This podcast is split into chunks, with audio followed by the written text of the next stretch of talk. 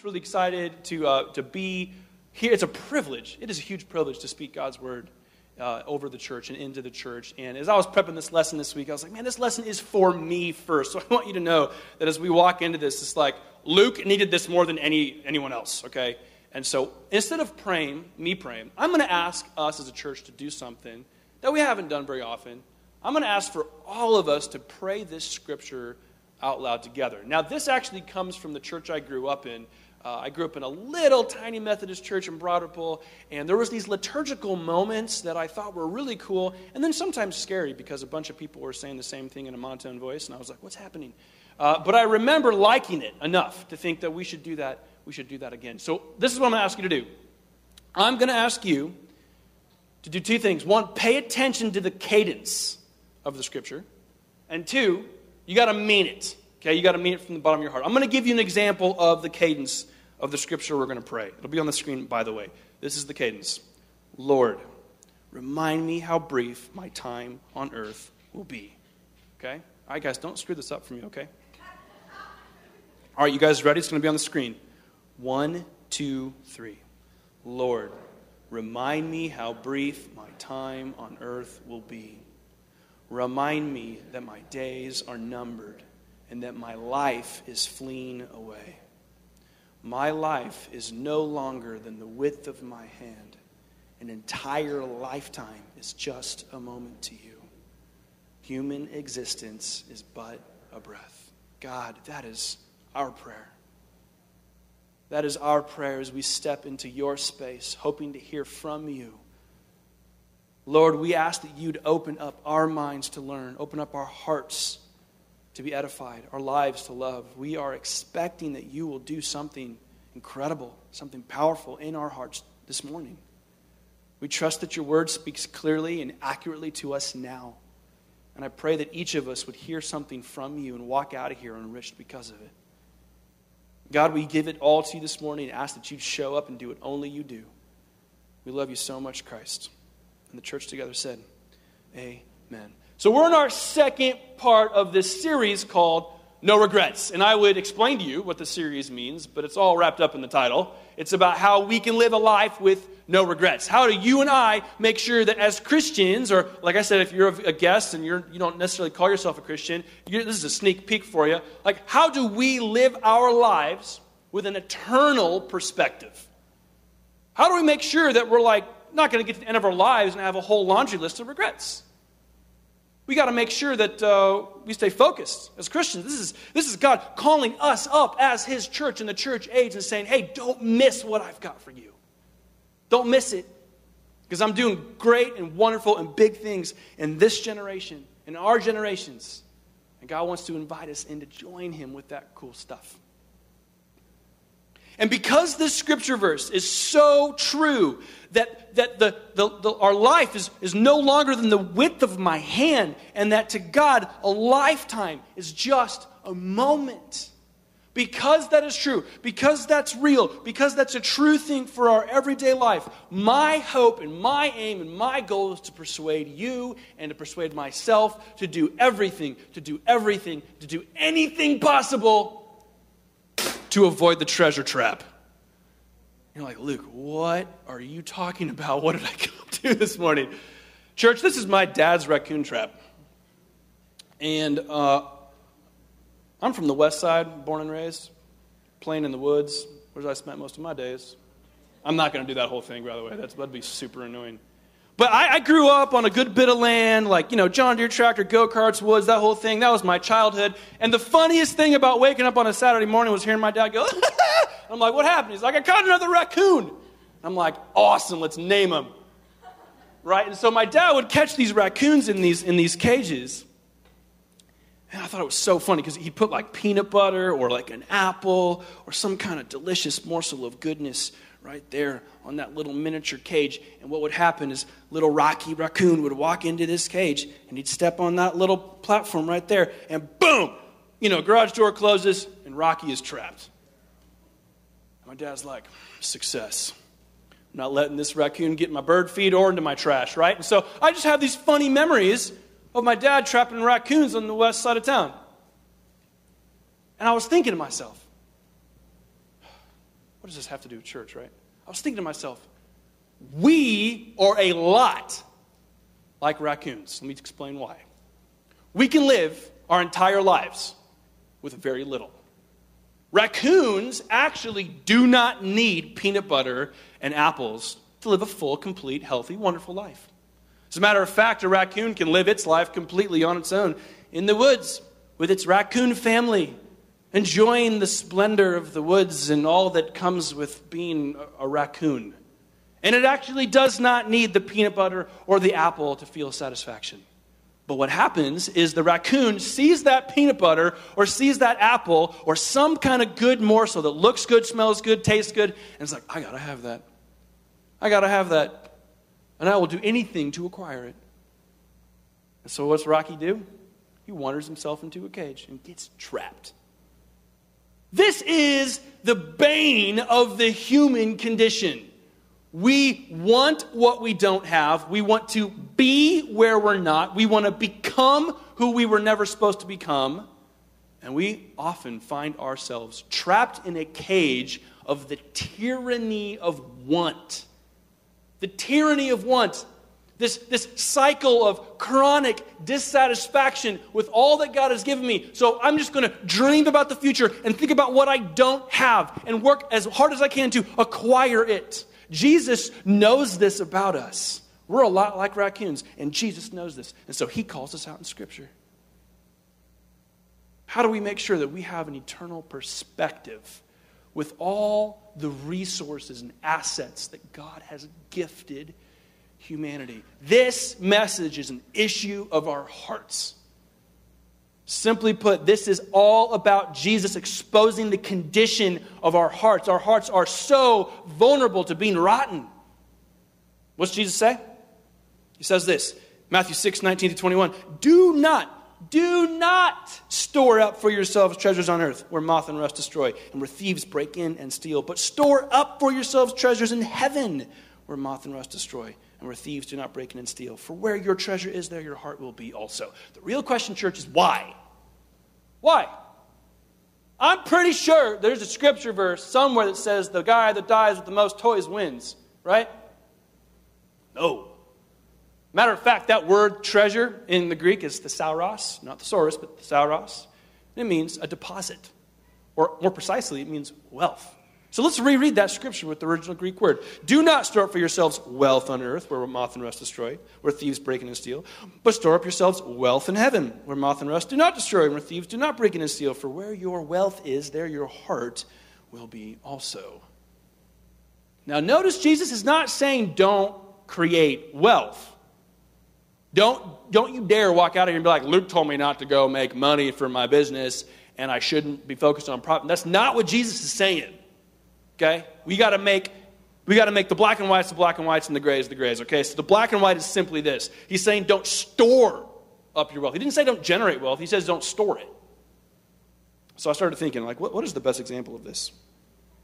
And like I said, this scripture is for Luke. This, this message is for me first. I want you to know that I am right here wrestling with what this means for my life. Okay? The best example of wealth being stored in a contemporary culture like ours is that? What is that? What is that? Oh, yeah, it's the self storage industry. Now, stay with me for a second, right? This is super funny. The self storage concept. No shame to anyone who's got a self storage unit right now, by the way. No shame at all. I actually have stuff in storage. It's not a self storage unit, but it's, it's somewhere. I won't tell you. The point is this. The point is this.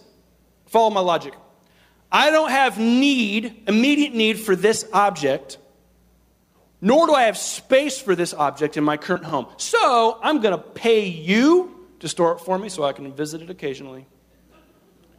That is the logic behind the storage industry. Like, check this out. One in 11 households rents a self storage unit at a national average cost of $87.15 per month.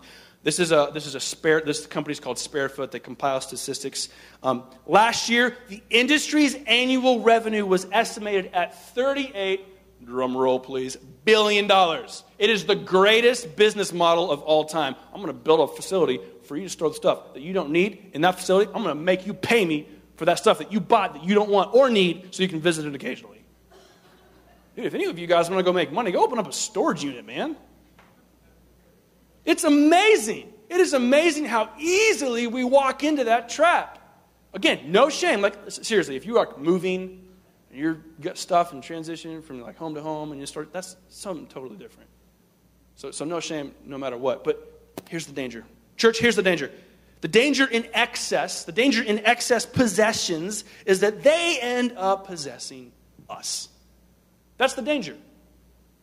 I'm so preoccupied with the accumulation of all the treasure, all the wealth that I am hoping to acquire in my life, and I'm trying to fill this heart cup of mine.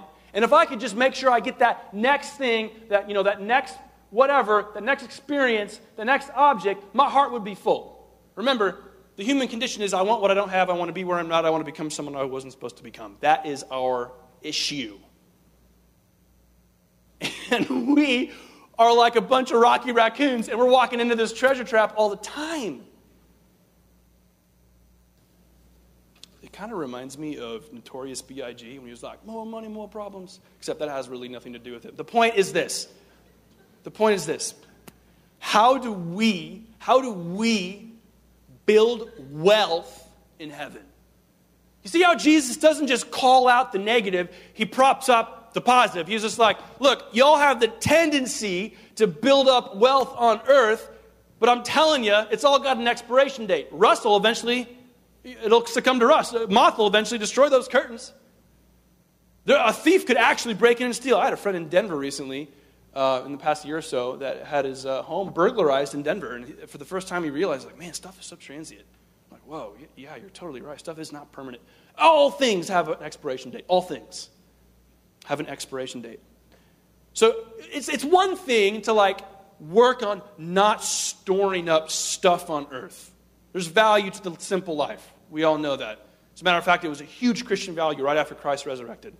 Like, not until uh, the Reformation and the industrial age did material wealth become so frequent, and we all started walking into that treasure trap over and over and over again. And our lives became about building our little empires, our miniature kingdoms, and we got distracted from building God's kingdom. How do we build wealth in heaven? I had to really think about this. I was like, okay, I, I get it. I, what, what I want is I want more stuff, and, and I, I have the money to buy it, I think. Well, maybe not. I might go into debt if I, you know, can get it. Whatever. I get it. I shouldn't. How do I build wealth in heaven?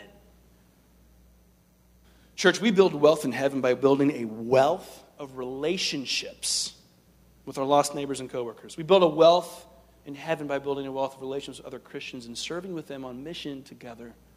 We build wealth in heaven by reallocating all of the earthly assets that God has given us for kingdom purposes. We have to share. We are blessed to be a blessing. You're like, look, that sounds a lot like communism. Like, no, communism is forced, generosity is a choice.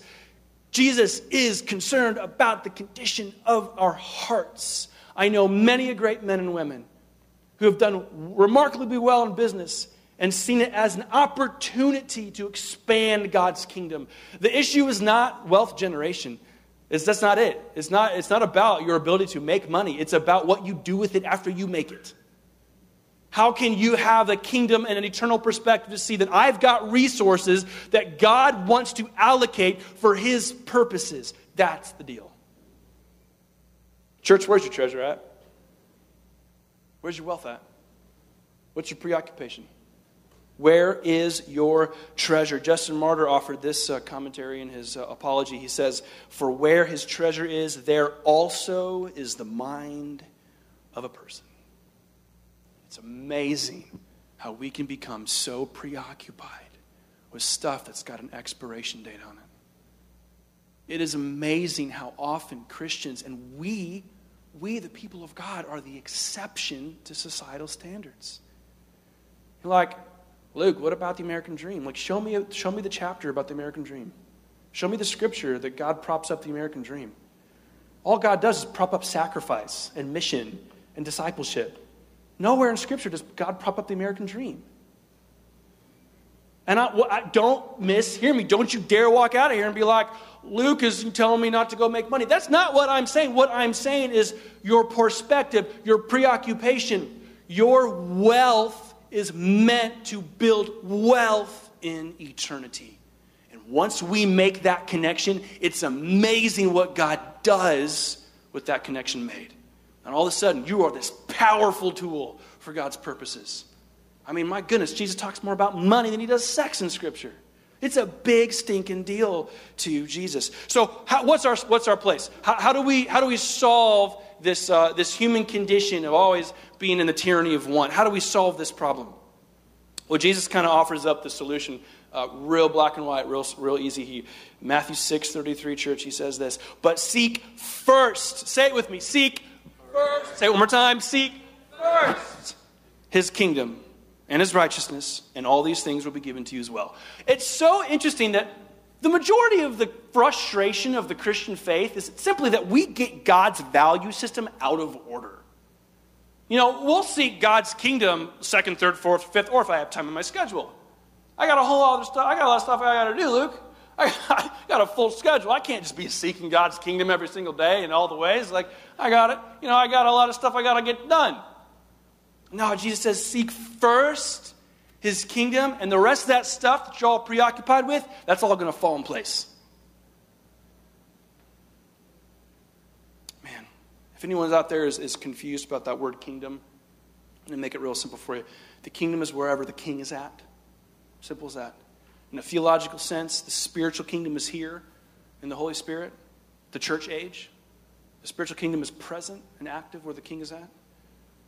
And in, in the end, when Jesus returns, the physical kingdom will be established and he'll reign in a physical sense.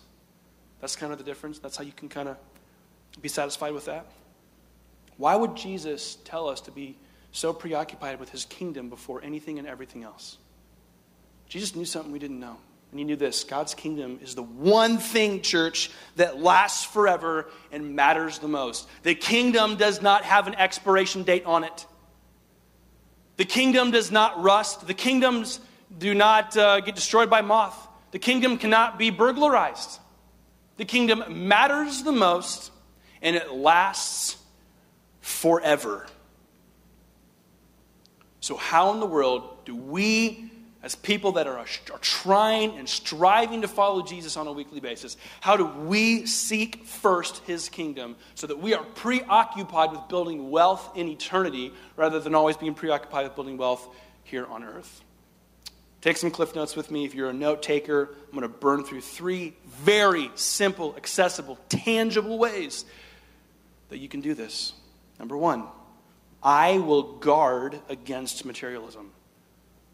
Notice I didn't say material, I said materialism. Ism, emphasis on excess. Okay? The problem is, is that this trap is real.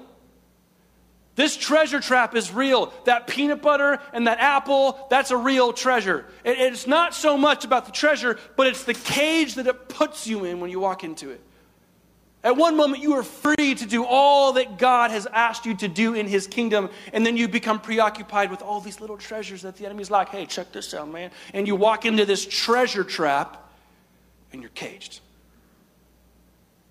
And you find yourself caged down, and realize, I'm not as free as I once was to pursue all that God had planned for me. Jesus calls this route. Luke chapter 12, verse 15, he says, Watch out! Watch out! Be on guard against all kinds of greed. A man's life does not, does not, does not consist in the abundance of his possessions. I am not the amount of fishing gear I own, and I have a lot of it. And I'm always thinking about the next lure, right? I will identify the treasure trap. I will avoid the treasure trap. I will use what God has already given me rather than being preoccupied with what I do not have. Number two, I will be generous. Generosity is the surest action, the surest sign of love. How about John 3:16? For God so loved the world that he what? He gave. He gave. How about Matthew 25, 35? I was hungry and you gave me something to eat. I was thirsty and you gave me something to drink. I would be unpersuaded if someone said, I love God, but you never gave anything to him. Giving is the most sure sign of love that we could possibly show. Not because Yeah, in part because Scripture calls it, but because God looked at you, He looked at me, He said, I really love him. I really love her. I really like him and her. As a matter of fact, I love and like them so much, I'm going to give them my son Jesus. We are generous because God is excessively, remarkably, oh my word, generous. Our God is so stinking generous. What happens is that the greed, oh, it wells up in your soul, and you're like, what do I do with this? I just want more. The tyranny of one. I want more, I want more, I want more. I keep finding myself in that treasure trap, caged. Giving is the solution. Giving is the solution. If you find yourself trapped by greed, giving is the antidote. Uh, the CEO of FedEx, Fred Smith, said this Giving is the only, the only way to drain the greed from your soul. It is the only way to drain the greed from your soul, is giving. Number three, I will focus on what matters. Philippians 3 7 through 8 says, But whatever was to my profit, I now consider loss for the sake of Christ. What is more, I consider everything a loss compared to the surpassing greatness of knowing Christ Jesus my Lord, for whose sake I have lost all things. I consider them rubbish that I may gain Christ. Uh, funny little word study there. That word rubbish in the Greek is a skubalon. It literally means poop. Just wanted you to know that. You've got some Bible lesson there for you. So it literally means poop. I consider them poop that I might gain Christ. That's what skubalon means. Paul is basically like exaggerating and saying, all that stuff that you're preoccupied with, compared to knowing the King Jesus, it's like dog poop. It's that worthless. It's that temporary. It smells that bad when you know Jesus and you've gotten a taste of that treasure in Christ. Everything else, man, it's rubbish. It's rubbish. Will guard against materialism. I will be generous. I will focus on what matters. Church, you will never regret. You will never regret investing more of your finances into God's economy of the local church. You will never regret. You'll never regret it. You will never regret um, serving on a weekend volunteer team, giving more of your time. You'll never regret joining an outpost, living on mission. You'll never regret going through rooted and growing in your discipleship in Christ. You'll never regret these things, but you might experience buyer's regret. You might regret not walking fully into all that God has prepped for you in this lifetime because we find ourselves caged by the treasure trap. There's just too much at stake. There's just too much at stake to only be preoccupied with building wealth on earth instead of wealth in heaven. Don't miss it. Don't miss it. God didn't say don't generate wealth, He said don't store it. Church, it's not the peanut butter, it's not the apple. It's the cage that it puts you in. And when we walk out of that cage, you'll find that your business, you business owners out there, your business is about joining God and building wealth in heaven. If you are good at making money, go out and make as much money as you possibly can and ask God to show you ways to use it to build Him up to find other people for Christ, to establish his kingdom in a more robust way. Your parenting is about joining God and building wealth in heaven. Your vocation is about joining God and building wealth in heaven. Your home, your vacation home, everything, your basement, your automobile, everything that you own, everything that you possess is about joining God and building wealth in heaven. So we're a church of about a thousand people, right? We have planted around six churches in the last few years, two are on deck. Our goal is to give away 50% of the income that comes inside these walls to outside the walls for mission. And we are seven years old. Do you think God is done with us yet? No. God is just getting started with Mercy Road Church. And I promise you that there is a day coming so, so soon where God is going to ask you to step up to the plate and understand this incredible discipline of reallocating everything that you've given me is meant to help someone else get to know you. And that day is coming soon. That day was yesterday, that day is today, that day is tomorrow. It is a perspective shift. It is a complete reorientation of my heart. And I know many of you right now in this room, including myself, because remember, this message is for me, find ourselves in this stupid cage over and over again because we see something that we don't have, or we want to be someone we're not, or we want to become someone that we weren't supposed to become. What's, uh, what's really funny about the whole raccoon fiascos at my home growing up? this is the best part, right? So my dad would catch these raccoons in this cage, and what he'd do, you know, what he'd do is he'd take it and he'd take it over and he'd put it in his truck, put it in his truck, and you know, my brothers and I'd be like, "See a raccoon." And I actually didn't know this until recently, but my dad drives those things up north to a farm. He's never told the farmer that he drops off these raccoons at the farm. I'm 100% confident my dad's been committing a crime now for like 20 years. And like no one has ever cared or like discovered it. So there's like literally a raccoon reunion, right? So there's like dropping off little Rocky and they're like, oh, Rocky, you finally made it to paradise. And they're all, re- re- you know, reuni- re- reunited and it's just this big party. And my dad takes that raccoon on a truck ride to freedom.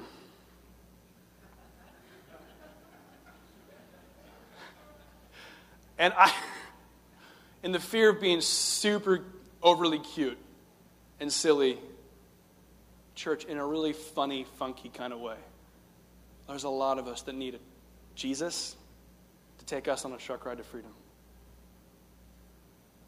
Because that's what Christ offers. Christ offers this immense, incredible freedom. We were set free not to be caged. We were set free not to find our, our chains. We were set free to do all that God has asked us to do. And it's remarkable what He's asked us to do. He's asked us to join Him in His work to generate wealth in heaven. That is an amazing calling. And there's probably an individual here somewhere, myself included, that's going to have to do some business with God. That's going to have to be like, God, am I walking into that treasure trap? Am I doing that on a weekly basis? Can you show me how to use everything you've given me to help someone else get to know you? Can you do that for me, God?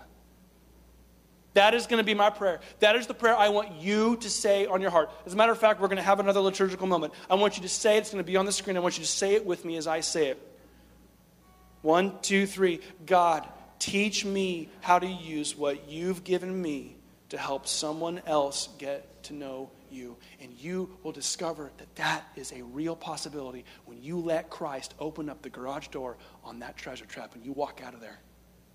And you walk out of there confidently it's not about the treasures, it's about the cage it puts you in. And many of you right now need to talk to God because God is talking to you. Jesus, that is our prayer. Our prayer is that we be the kind of people that would recognize that we are so easily caged. We are so easily duped by things that smell good, look nice.